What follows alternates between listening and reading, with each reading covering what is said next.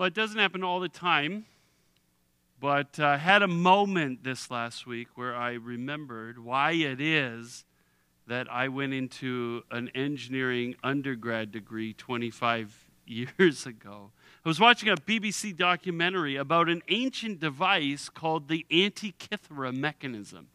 I don't know how many of you have heard of the Antikythera mechanism, but about 100 years ago, some Greek divers uh, sponge divers were diving off the shore of the Greek island of Antikythera in the Mediterranean, looking to harvest some sponges. And what they found instead was the cargo of a 2,000 year old Roman ship that had wrecked in the Mediterranean. They were finding coins and bronze statues, and, and among the rubble, they found this device called the Antikythera mechanism. This is what they call it. I have a picture of it. We'll put it up on the screen. This is what they found at the bottom of the ocean. And they brought it up from the ocean. They put it in a you know, Greek museum with all the other uh, stuff that they had found there and so on. And it kind of sat there for a long time until actually quite recently, a team of mathematicians and scientists and archaeologists and historians got together and decided to try and figure out what this mechanism actually was. They could tell uh, and maybe you saw too, there's a gigantic wheel, a gear right in the middle of the mechanism. And they began to take some diagnostic imaging pictures, x rays, and other stuff to sort of try to understand what else was involved in this mechanism. What they discovered was that behind the gears, there were more gears until they actually pieced together the, the, the reality that there were probably 30 interlocking gears that were a part of this mechanism. Um, they began to count the teeth on the gears and found that the gears were, had really odd number of teeth on them 19 and 53 and 223 like not regular numbers for for gears teeth on a gear.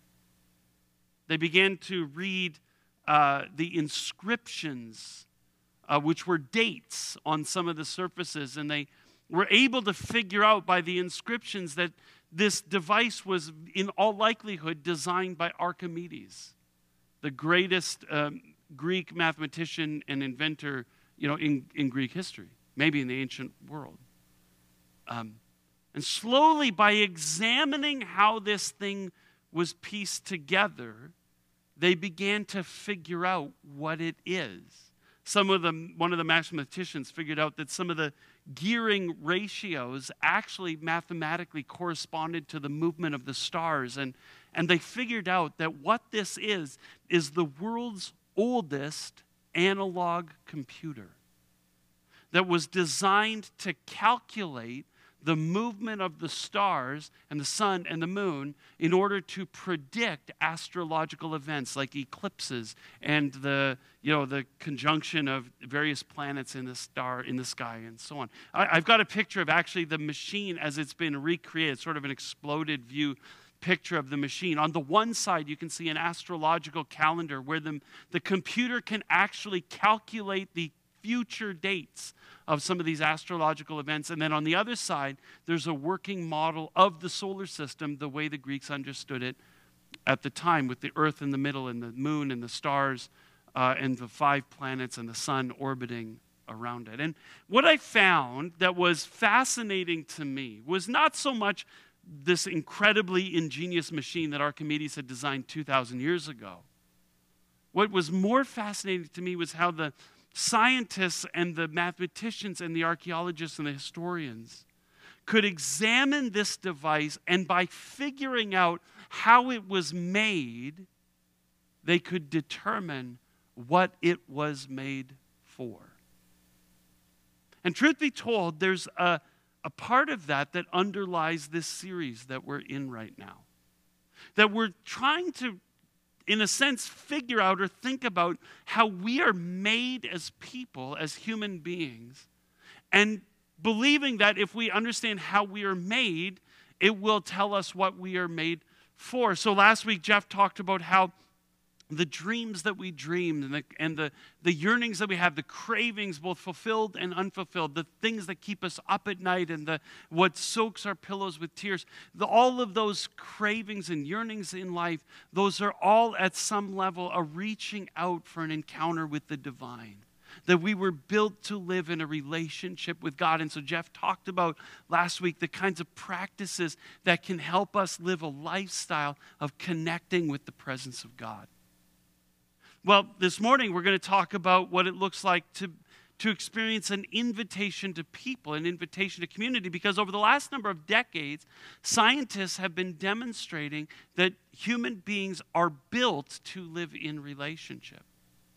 Maybe you've seen some of these studies with uh, babies, infants in orphanages or in various places.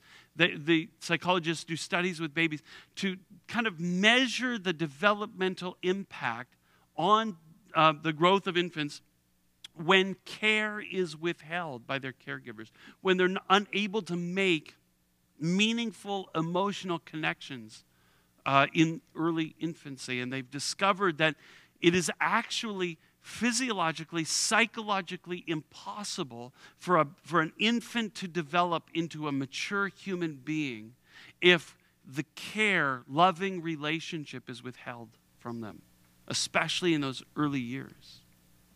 Um, there have been studies done with inmates who have been held in solitary confinement for long periods of time. And that these studies demonstrate that bodies begin to break down in the absence of contact with other people. Uh, dizziness begins to set in and the heart begins to palpitate. I mean, think about that. Your heart begins to malfunction if you are forced to live in isolation from community. Um, psychologically, inmates begin to, discuss, to experience depression and um, hallucinations and even suicidal tendencies. That if you can't live in relationship with other people, your brain will invent people for you to be in relationship with, but because that's not sustainable, you will eventually begin to feel that life is not worth living apart from human contact. Studies have been done on the other side too about how relationships uh, contribute to human flourishing. Um, there's a study done that said that people who live, are living in long term committed relationships tend to have a life expectancy that is, on average, three years longer uh, than people who don't have committed long term relationships can extend your life.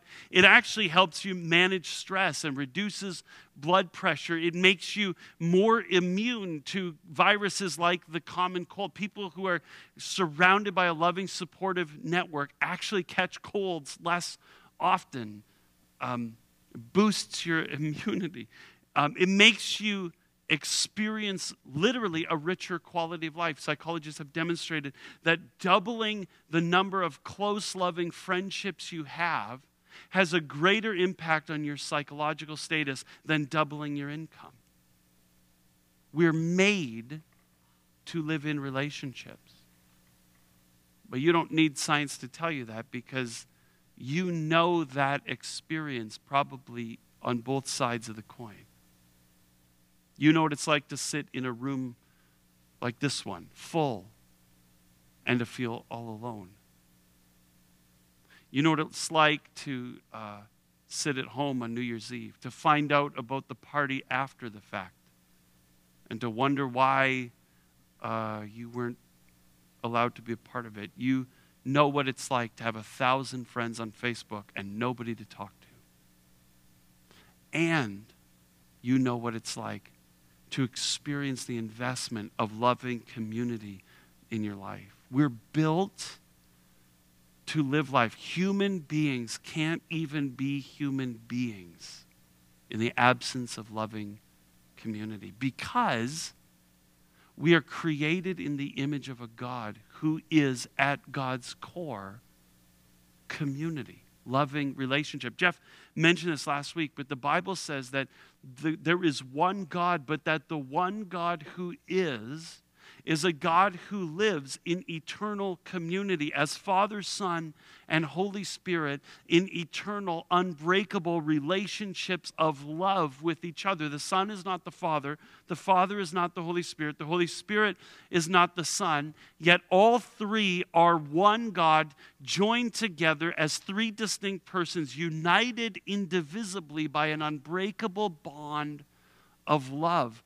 The ultimate reality of the universe is loving community among diverse people. In fact, theologians have talked. Uh, uh, well, I'll read you this passage from 2 Corinthians where the Bible talks about the three persons of the Trinity. It says in 2 Corinthians 13, the amazing grace of the Master, Jesus Christ, the extravagant love of God the Father, the intimate friendship of the Holy Spirit be with you all. These three members of the Trinity joined in loving relationship. Theologians have spoken since the earliest days of the church of this doctrine called the eternal generation of the Son which essentially means that God the Father, for all of eternity, has been perpetually generating the presence of God the Son. There was never a time when God the Son didn't exist in the past or won't exist in the future. He has existed for all of eternity precisely because God the Father has been perpetually generating the presence of the Son. Because, get this, God cannot be God except in loving relationship with another being. And out of the love that the Father and the Son share flows the third person of the Trinity, the, the presence of the Holy Spirit. My point is this God can himself cannot be who God is, who God is, and God cannot do what God does except in the presence of the loving community among a diversity of people. That's the fundamental nature of who God is. And we, the Bible says in Genesis 1:27, are created in his image. So God created mankind in his own image. In the image of God, he created them male and female, He created them. The image of God simply means that we are created in the likeness of God to such a degree that you can look at what human beings are like and determine something of the nature of God. And in this instance, what that means in part is that human beings are intended to mirror into the world the fundamental reality that we cannot be who we're created to be, and we cannot do what we've been created and called to do except in the presence of loving diverse community. In fact, it's, it's kind of right there. Male and female, he created them. Which, yes, on the one hand means that both men and women are equally, always, entirely the same in the image of God. That every human being you've ever met is individually a manifestation of the image of God to the same degree. But there's a sense of that and in the middle that seems to suggest that it's males and females. It's when you join people together in diverse community that the image of God is fully manifested. That we can only really be in the image of God if we are living in community that is, on the one hand, loving and on the other hand, diverse. This is what Paul seems to be getting at in, in Romans chapter 12. He's describing the kind of community that the church is intended to be to reflect God's image into the world. And he says this, verse 9, he says, Love must be sincere. Hate what is evil, cling to what is good, be devoted to one another in love. Honor one another above yourselves. Share with the Lord's people who are in need. Practice hospitality.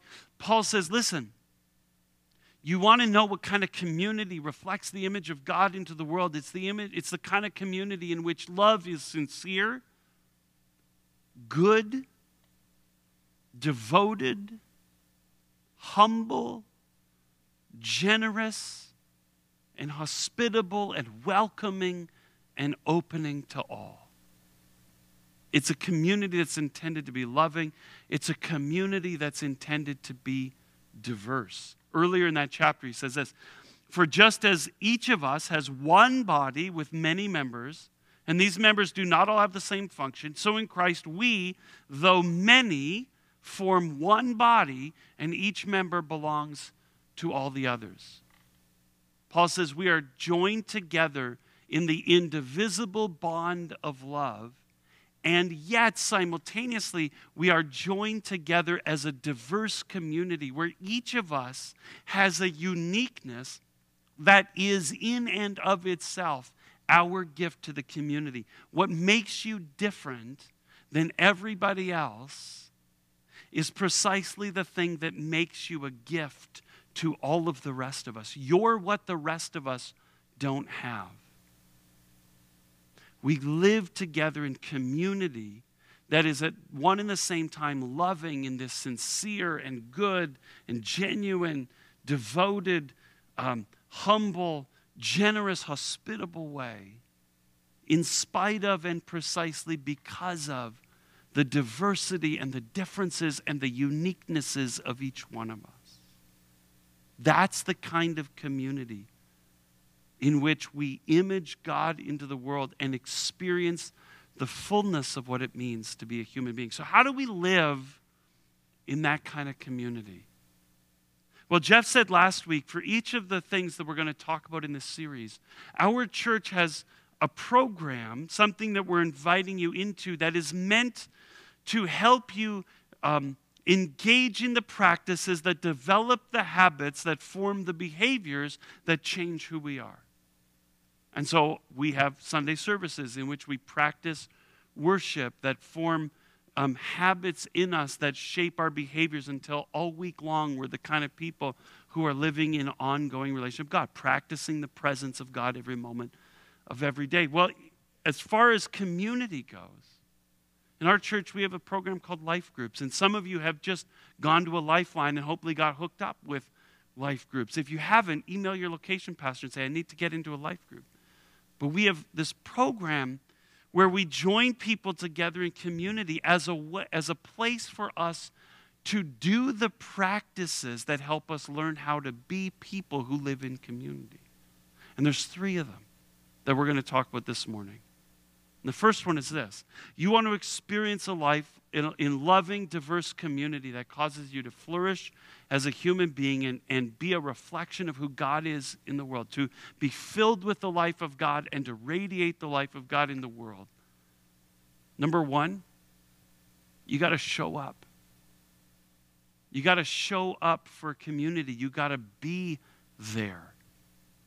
In Hebrews chapter 10, it says this Let us consider how we may spur one another on toward love and good deeds not giving up meeting together as some are in the habit of doing, but encouraging one another, and all the more as you see the day approaching. The writer of the Hebrews says if you're going to become the person God has created you to be, you have to be committed to not giving up meeting together. You got to have to be committed to showing up which means, I think, at least two things. Number one, it means actually being physically, geographically available to be in relationship with other human beings. Showing up is an act of rebellion against the culture of busyness in our world. So many of us find it so easy, myself included, to slide into this mode where we're just too busy for relationships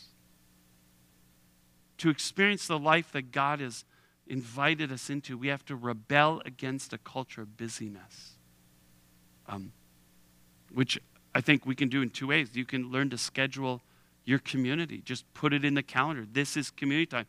This is when our life group meets, and that's not negotiable time for me.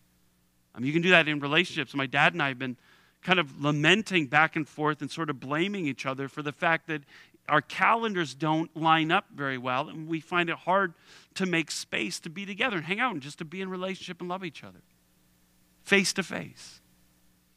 Until we stumbled on the idea a couple weeks ago at breakfast, you know, if we just circle, you know, Friday at 10:30 and put it on the calendar, then every Friday at 10:30 we're just going to be in relationship. We're going to call or Skype or have a cup of coffee. Or, but Friday at 10:30, that's an immovable thing in my calendar because that's when I talk to my dad. Right? That kind of thing. You can schedule community and you can put community right into your schedule. Like some things aren't movable, hockey practices, and they're just there are things that we have, work and so on. So the question is, how can I do the things that I still need to do, but do them in community rather than doing them alone? So I have friends who bought headsets for their phones and they committed to cleaning their houses at exactly the same time each week. And they call each other and they clean their individual houses in community with each other. That's when they get caught up and chat and talk and find out what's going on in each other's lives. We have to find ways to rebel against the culture of business. We have to find ways, secondly, to rebel against the culture of distraction. That even if you physically, geographically show up, you can still be not present emotionally to the conversation. Right? Studies have shown that an iPhone or a smartphone, even face down on the table in between two conversation partners, will diminish the level of trust, diminish the level of empathy, and will diminish the depth of the conversation that they share because it's this constant threat of distraction. Right? Put your phone away. Be present to the person you're present with. Right? Don't answer that text. Don't answer that phone call unless it's, you know, like a significant other. I will always answer a phone call from my wife, even if just to say, hey, I'm in a conversation right now. I'll call you back in a bit. But let be present to the person that you're with. If you want to experience that sort of loving community in the midst of diversity that fills you with the life of God and radiates the life of God, you have to be committed to showing up, to being present for relationship. Number two, this I never said this was complicated. Number two, you got to show up, you got to join in. You got to join in. You got to be committed to participate. Because you can show up and be a non participant in relationship. Us introverts know how to do that, right? You sort of show up. And I get it, like from an extroverted point of view, I don't think extroverts often realize that introverts are way more engaged in the conversation than maybe they are uh, vocally representing. And yet, at the same time, um, you have to, at some point, contribute something, or else you're just a taker right? And it's not just introverts. Some people are takers because they don't participate in a group setting or whatever. Uh, some people are takers because they over participate. They just take all the available space and fill it up with words, and they never allow anybody else the opportunity. They never give space to anybody else, and that can be more of my failing in conversation. Some people are takers uh, because the size and scope of the need that they present to the group just sucks up all the available energy from everybody else. Um, you can't experience that sort of flourishing community unless you are in a relationship of give and take. Now, uh, let it be said that there's a danger to being a giver too, an over giver. There are people who give too much space. There are people who give too much energy. There are people who are constantly giving to other people's needs, and you're going to, that's not the recipe to flourishing either. You're going to burn yourself out if all you do is give. The way these flourishing relationships work is if they're in the context of give and take. I love this verse. Uh, written by Paul in 2 Corinthians 8. He's talking about giving material things, but I think it applies to all of our relationships. He says this He says, Our desires is not that others might be relieved of their poverty while you are hard pressed. Suddenly you're financially, you know, in a bad place because you've been given so much to other people. He says, but that there might be equality.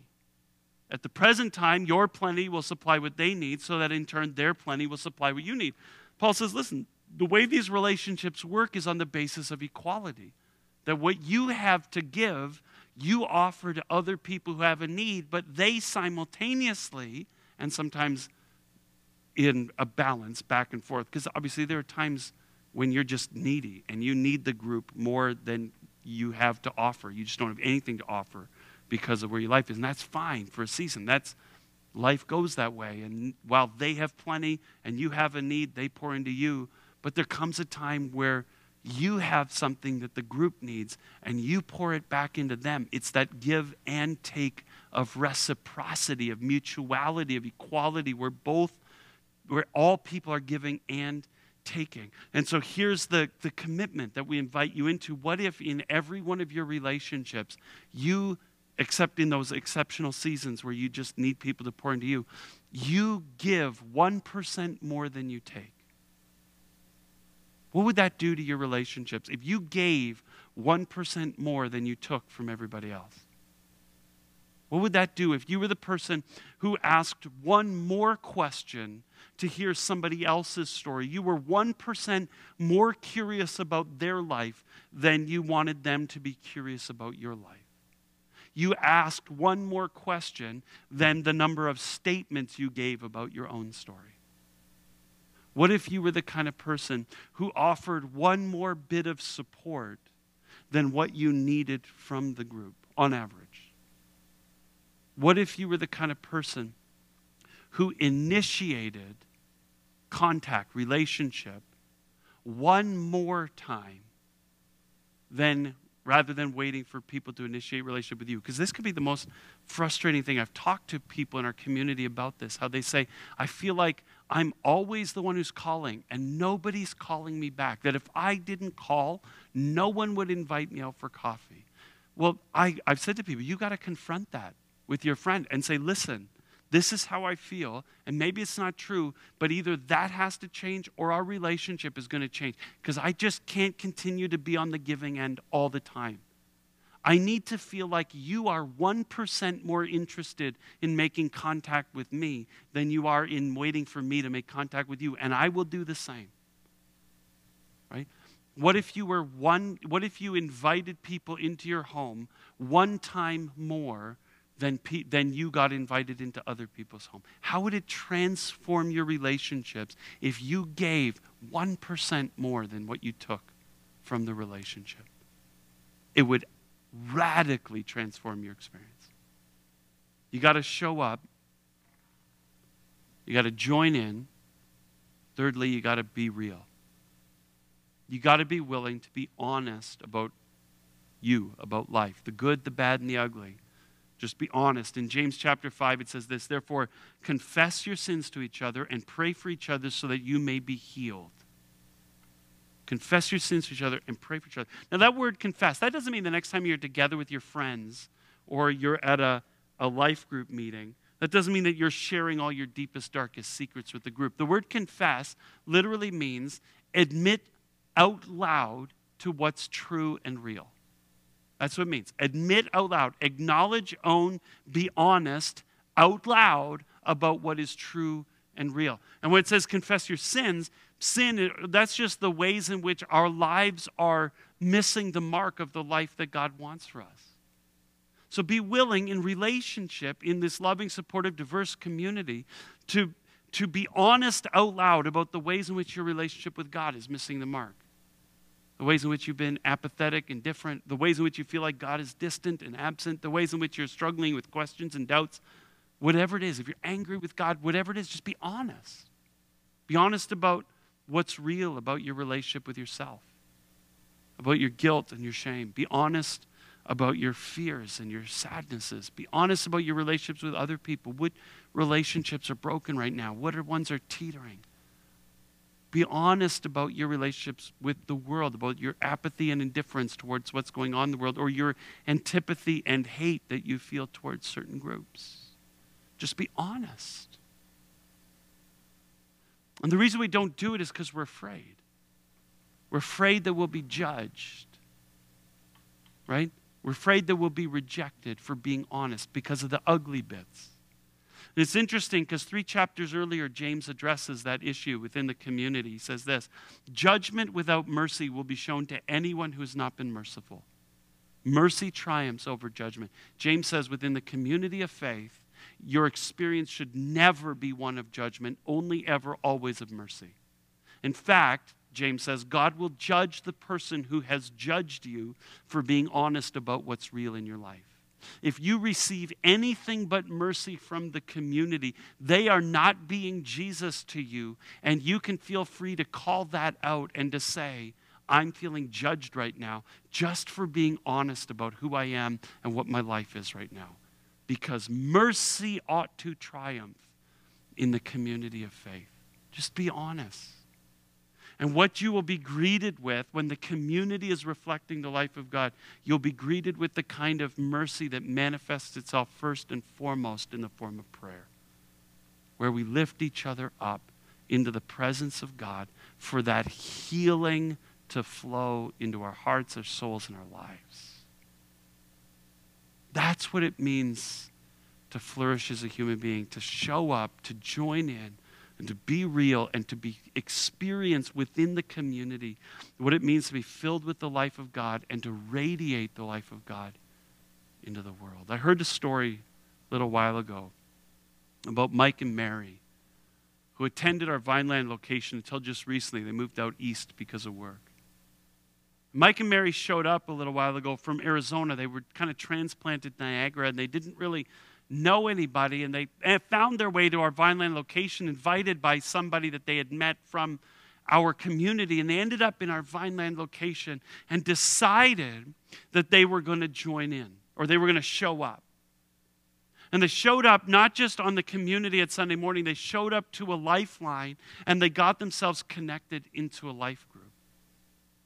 They made the commitment not just to show up, they made the commitment to join in to be full participants in the community. And as they participated in these relationships of give and take, what people around them began to discover was that they were in a mode where they needed to be takers because of their newness to the community, because they had nowhere to live, because, you know, they, Mike wasn't working, he didn't have employment all lined up and whatever.